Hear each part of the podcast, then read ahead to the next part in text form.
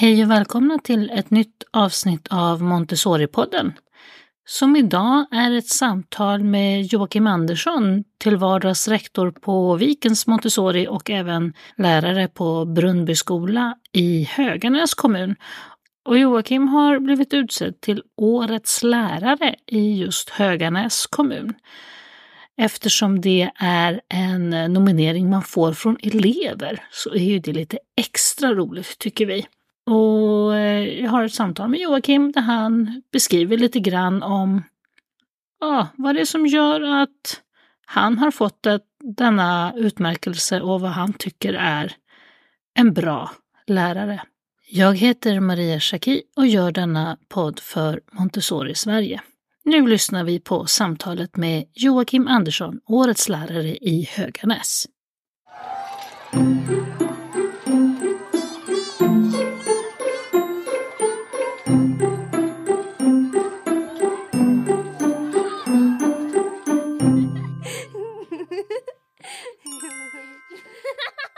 Välkommen till eh, Montessori-podden Joakim Andersson. Tack så jättemycket. Du är med oss idag för att, ja du har varit med i Montessori-podden förut, men just idag är du med av en alldeles speciell anledning och det är för att eh, du har blivit utsedd till Årets lärare i Höganäs kommun. Grattis! Tack så jättemycket. Det, det, det värmde verkligen. Spännande.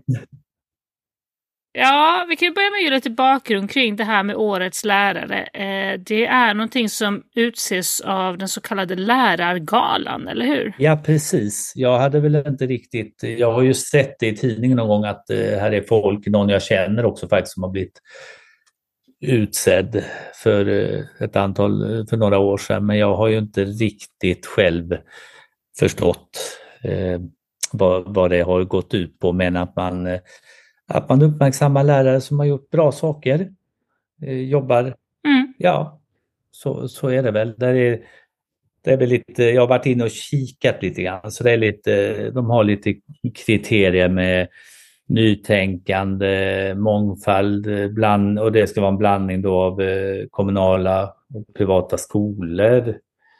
Och eh, mm. sen ja, an, bedriva meningsfullt lärande, inspirera, motivera, ge lust till livslångt lärande, anpassa undervisning utifrån varje enskild elev för att uppnå goda resultat.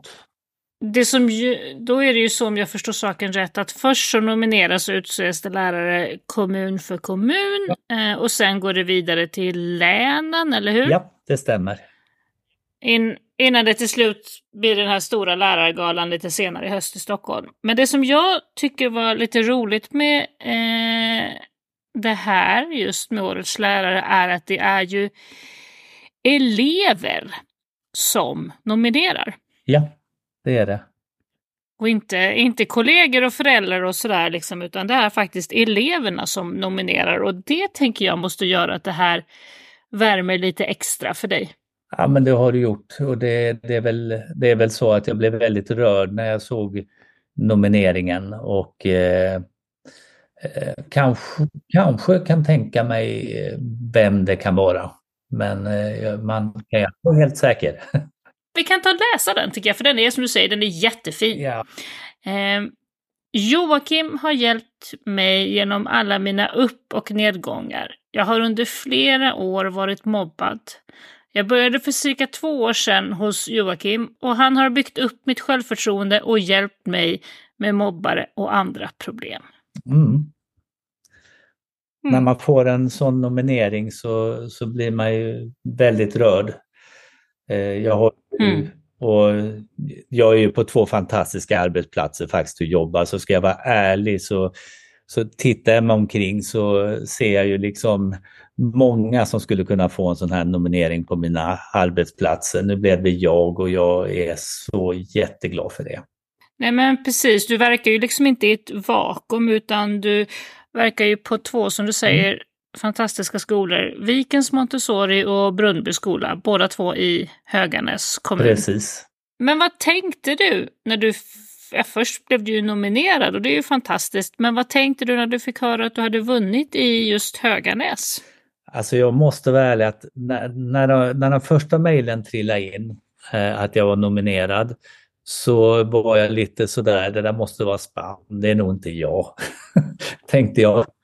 Eh, faktiskt om jag ska vara ärlig från början. Men sen eh, kom det ju då, sen, sen, sen kom ju liksom nomineringen och att jag, att jag var Årets lärare i Höganäs. Då blev jag ju väldigt, väldigt, först, först väldigt, väldigt snopen faktiskt och samtidigt väldigt, väldigt glad och väldigt, väldigt rörd. Och eh, mm som sagt, när jag såg nomineringen så, så var det nog en liten tår som kom ut i ögonvrån. Mm. Så är det ju för att eh, mm. Mm. Vi, vi, har ju det är ju det är barn och unga vi jobbar med och vi vill ju deras bästa och eh, vi vill ju att de, liksom, ja men som Skolverket säger, vi vill ju att de ska lyckas, att, de, att det ska bli en bra framtid för dem, att de ska komma ut i, i ett, eh, vad man nu säger, arbetsliv eller det stora livet sen och faktiskt få göra det de tycker är kul och få ett riktigt bra liv helt enkelt. Och vad tycker du är viktigt då för att vara en bra lärare? Vad, vad tänker du är det som är viktigast? Ly, lyhördheten tror jag är bra och att man inte ger sig. Och jag är ju en person som, jag blir nästan aldrig arg men däremot säger jag till eleverna att jag blir besviken. Eh, alltså man har ju förtroende för varandra, man har ett förtroende som man inte ska bryta då. Det, det är jag ganska hård med. Och eh, mm.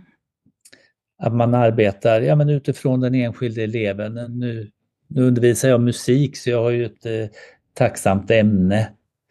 Eh, och eh, sen att man arbetar mot målen men samtidigt arbetar runt och med eleverna tänker jag lite grann var de befinner sig. Och det, det hänger väl ihop kanske lite också sen jag jobbar på Kulturskolan.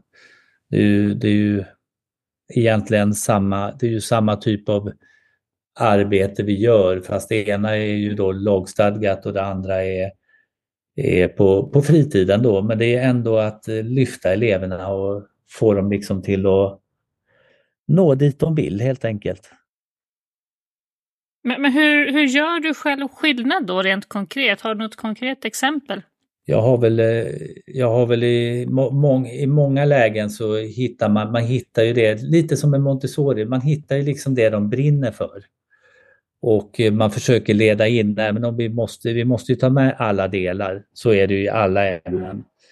Eh, så försöker jag ändå styra in så att man utgår från det, deras styrkor. Och sen, sen för man över det till kanske det de inte tycker är lika roligt alltid. Sen, mm. sen att man ser dem som vuxen, det, det, tror jag också är viktigt. Man pratar med dem liksom som man pratar med andra vuxna. Att man, eh, och att man har en bra dialog hela tiden med dem. Och att man vågar visa liksom när man blir lite besviken ibland. För det, det händer väl också någon gång. Eh, och jag har ju märkt att eh, just det där eh, när man, när man kan visa lite grann eh, lite känslor också ibland, så eh, får man, man, man får igen väldigt, väldigt mycket av barnen och eleverna. Hur menar du då med lite känslor? Sådär? Vad, vad tänker du då konkret? När det inte går bra. Eller ja, men ta som exempel en elev som är hemma mycket. Eh, att, man, att man ändå kan tala om för dem att eh, jag blir så glad när du kommer. Att man vågar, och, det, och mm. jag blir verkligen glad då när de kommer. Eh, vi har ju en del elever som, som är mycket hemma av olika anledningar. Eh, och det är något man varnar mm. för idag, att man, att, man liksom vågar, att man vågar visa som vuxen att eh, Gud vad glad jag blir nu när du kommer och är här.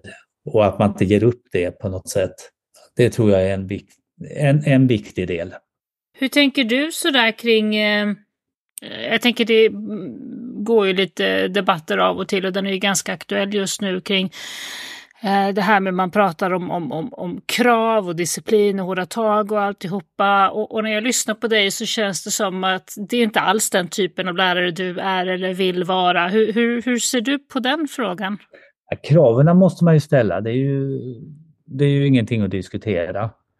Utan eh, kraven om man har en läroplan att följa och de ska, de ska få de kunskaperna med sig som man, eh, som man lag, liksom lagskaddat ska ha med sig. Så eh, det ser jag väl ändå är viktigt att de har med sig. Sen har man ju i mitt ämne till exempel så finns det ju delar som, som väger tyngre än andra delar. Eh, och eh, att, att lära sig ett hantverk som att spela är ju bara, även digitalt eller om det är, är fysiskt, så är ju det ett, en fantastisk sak som alla barn faktiskt i Sverige ska få göra. Och eh, i den lär, lärprocessen då så kan jag ju se att det, det är ett stort, stort intresse från eleverna. Och när man mm. bygger därifrån så bygger man på med de andra delarna som då är kanske, eh, hur ska man säga, de är, ja, men de, de är mer de är mer teoretiska bitarna, de får man in samtidigt. Och så har jag ju fått hela min utbildning på lärarhögskolan. Jag, jag tänker att det, det är kanske enk, enklare, kanske inte är, men jag tänker det här som du säger, du har ju ett, ett i grunden ganska tacksamt ämne. Um, och då kanske det är enklare att också bygga den här lite trevliga relationen med eleverna som gör att det sen då i, i slutändan blir enklare att ställa lite krav och vara lite tuffare vid Ja, behov. men jag tror, jag tror faktiskt att det är så. Eh, jag upplever det så i alla fall, jag har gjort det i alla år när jag har jobbat. Eh, och eh, jag menar krav finns där ju. Jag har ju som, som musiker, jag har musikerutbildning också, jag har jobbat som heltidsanställd musiker. Man, man har ju krav på sig själv och man ställer ju krav på, på barn och elever också.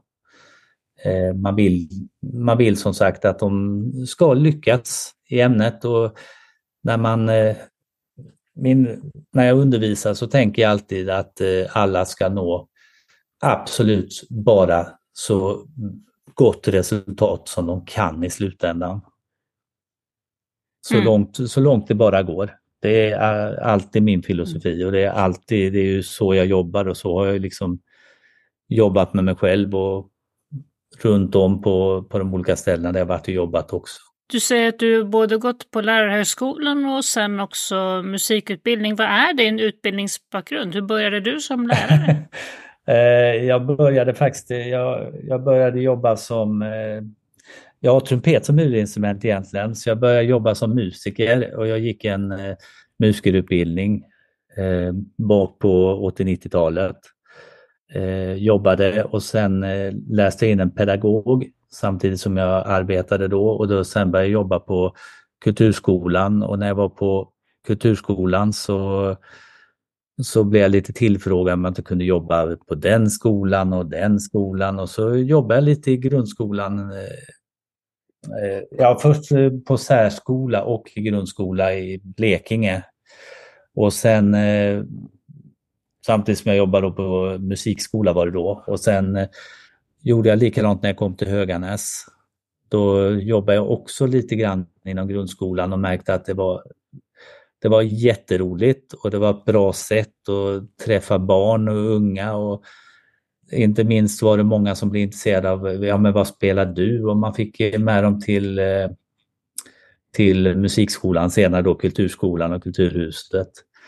Och då bestämde jag mig för att läsa in en musiklärarutbildning, så det gjorde jag då. Och eh, så jobbar jag, mm. ja, så, så jobbar jag delat helt enkelt, både och. Mm. Och mm. Eh, sen har jag varit iväg då och jobbat eh, ja, både led, ledningsvis och på annat sätt inom bara då kulturskolan. Och sen när jag kom tillbaka så fick jag chansen att jobba på, på ja, bland annat då Brumby skola där jag jobbat innan och eh, på Viken Montessori, två fantastiskt härliga skolor. Med samma huvudman då, Montessori Sverige. Det är jag jätteglad för. Och då har du ju egentligen från början inte med dig någon Montessori-utbildning men har kommit och jobbat på de här Montessori-skolorna ja. nu. Hur, hur, känns, hur känns det att jobba på Montessori-verksamhet? Eh, hur passar det in med, med ditt arbetssätt?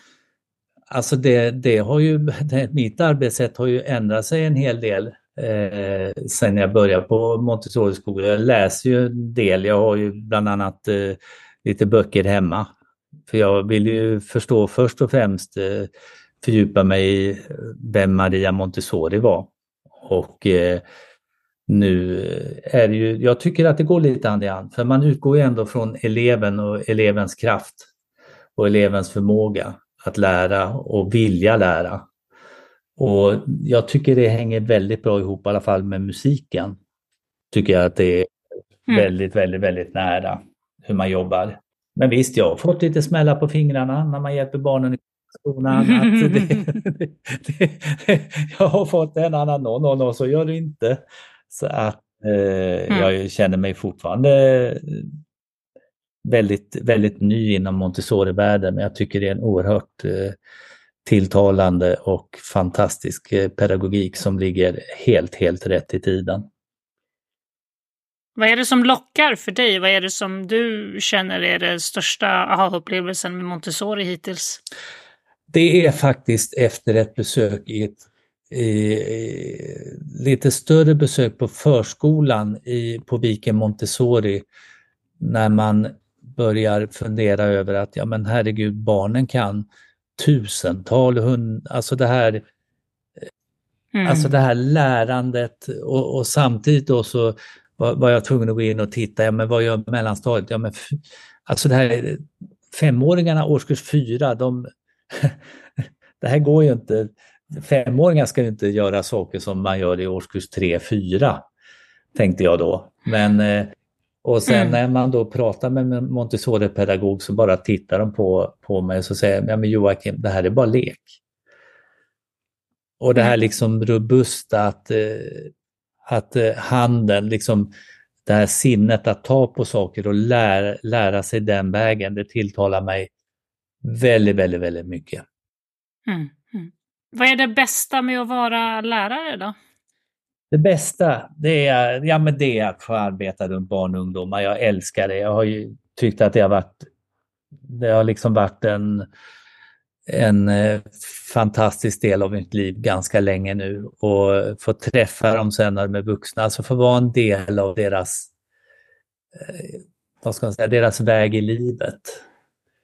På deras, eh, liksom på deras livslinje där och få träffa dem sen när de har slutat skolan så helt plötsligt har de pojkvän eller flickvän eller eh, när man upptäcker kanske när de är 20-22 år att eh, nej men herregud vad tiden har gått fort. vad stora de har blivit. Eller, kom, eller, eller, eller kommer tillbaka som vikarie. Ja, inte minst. Och nu har jag ju också, jag har ju på båda skolorna har, har jag ju föräldrar som har hört av sig. Ja, nu har du min dotter och nu har du min, nu har mm. du min mm. son och kommer du ihåg mig? Och, och så. Så att eh, jag har ju verkligen nu, nu är nu, nu har den, nu har den cirkeln slutits. Mm. Och det tycker jag är jätteroligt. Vad säger eleverna då om det här med, med årets lärare? Vad har du fått för respons från eleverna på skolorna? Nej men de har ju varit, framförallt då på, på den ena skolan har de ju väldigt bra koll på det på Brunnby då, så de har ju varit och gratulerat och mm. kollegorna har gratulerat och, och huvudmannen har gratulerat och eh, så att eh, och eh, våran, eller min huvudmans huvudman har också gratulerat här och skrivit så att det, det är väl väldigt, väldigt positiva reaktioner runt om och föräldrar har skrivit och lite så också när de var ute på, på Brumby skolas eh, Facebook, Instagram. Så mm. Att, eh, mm. det, det, har bara varit positivt. Och vad betyder det för dig liksom, personligen eh, det här, att ha uppmärksammats på det här sättet? Vad, ja, vad, vad betyder ja, jag det? Tycker det är, jag, jag tycker att det är roligt nu. Jag, var lite, jag, jag fick en liten bubbla först faktiskt, för jag tänkte vad, har jag fått det här priset? Men... Eh, In, inte ska väl jag nej, eller men, man, men det är ju lite svenskt. Men eftersom jag har, vi är ett sånt fantastiskt kollega på båda ställena där jag jobbar. Alltså det är, mm. och där är, där är många beundransvärda krafter, både ledningsvis och, och eh, lärarvis. Så att jag, jag eh, nej, jag, jag, jag är oerhört tacksam och glad det är jag. Och jag tänker som vi sa inledningsvis, den här, den här nomineringen är också helt fantastiskt för det vittnar ju om att om inte annat så finns det ju en och då skulle jag gissa bakom den gömmer sig många, många fler elever som du eh, har haft ganska livsavgörande inverkan på. Eller hur? Jo, men så, så är det nog faktiskt. Jag har ju jobbat eh, på, som sagt på olika ställen på olika sätt. Eh, eh, på, även inom gymnasieskola, särskola och, och då grundskola. Så att eh, det är klart att man har haft kanske ett litet finger med spelet både här och där. Det, mm, vet, mm, ja, det vet mm. jag ju om att jag haft. Och en del har ju även valt ditt arbete efter man har haft en del elever så att eh, jag har valt att mm, arbeta med mm. musik så att det är också jättekul. Det känns ju väldigt, väldigt spännande. Så mm. att, eh, att man, nej men att man, jag tycker fortfarande att det, det, är så, det är så roligt att få jobba runt barn och unga och få, få vara en del av deras en, en, en liten del i deras, eh, på deras livsväg, det tycker jag är ja, det, det, det känns, man känner sig privilegierad faktiskt. Om någon eh, alldeles nyexad lärare lyssnar på detta och vad har du för eh, sådär liksom motto och råd till dem att tänk på det här i din lärargärning? Jag, jag tror, alltså det är viktigt, man, man, har sitt ämne, man har, man har mål man ska nå och det ska man jobba med. Sen måste man hålla lite grann i, i bakhuvudet. Man vill deras bästa, man vill att de ska lyckas. Och sen ibland så tänker jag, ja men de är faktiskt barn länge. Och eh, det, det får man också lite, jag tänker lite barnperspektivet ibland också att eh, man tänker, man liksom man har liksom den här relationen, man har, ett, man har ju en vuxenrelation till barnen. Och jag tror barn idag, kanske inte de vi har på där, där jag jobbar, har ju, där är ju många, många föräldrar, de har ju väldigt god tid ändå med sina barn. Men det finns ju andra ställen där man kanske inte föräldrarna har riktigt den tiden. Det kanske är föräldrar som är isär av olika anledningar. Man är kanske den där vuxna förebilden för barnen eh, när de kommer till skolan. Och eh, det är ju viktigt att man eh, vårdar den ömt. Och sen eh, att man försöker se barn och elever, upp, uppmuntra dem i sitt ämne. Och så som sagt ha en stark relation till varje barn och ungdom i skolan. Och så att man tar sig tid mm. och lyssnar på den enskilde eleven och visa intresse och respekt när de vill berätta något eller de har varit med om någonting för den lilla och för den store. Att man, att man tar sig tid faktiskt och lyssnar. För det är ofta väldigt, väldigt, väldigt viktigt vad som har hänt eller vad, vad de har gjort på helgen eller någonting annat. Det, det är viktigt för dem. Och ju mer man lär känna eleverna desto bättre förstår man dem och kan faktiskt ja, på, hjälpa dem i sitt precis, lärande också. Då, det är lättare att påverka dem och det är lättare i ämnet och när man jobbar med dem. Och jag, ty jag tycker det ämnesvis. Så att mm. Eh, mm. Det, ja, det, det, det är väl lite så jag tänker i alla fall. Mm. En stark och tydlig, samt kärleksfull Ja, men ledare. det tycker jag. Och sen eh, kanske visa dem ibland. Det brukar vara alltså en lärandeprocess. Den både kan och eh, får faktiskt ta tid.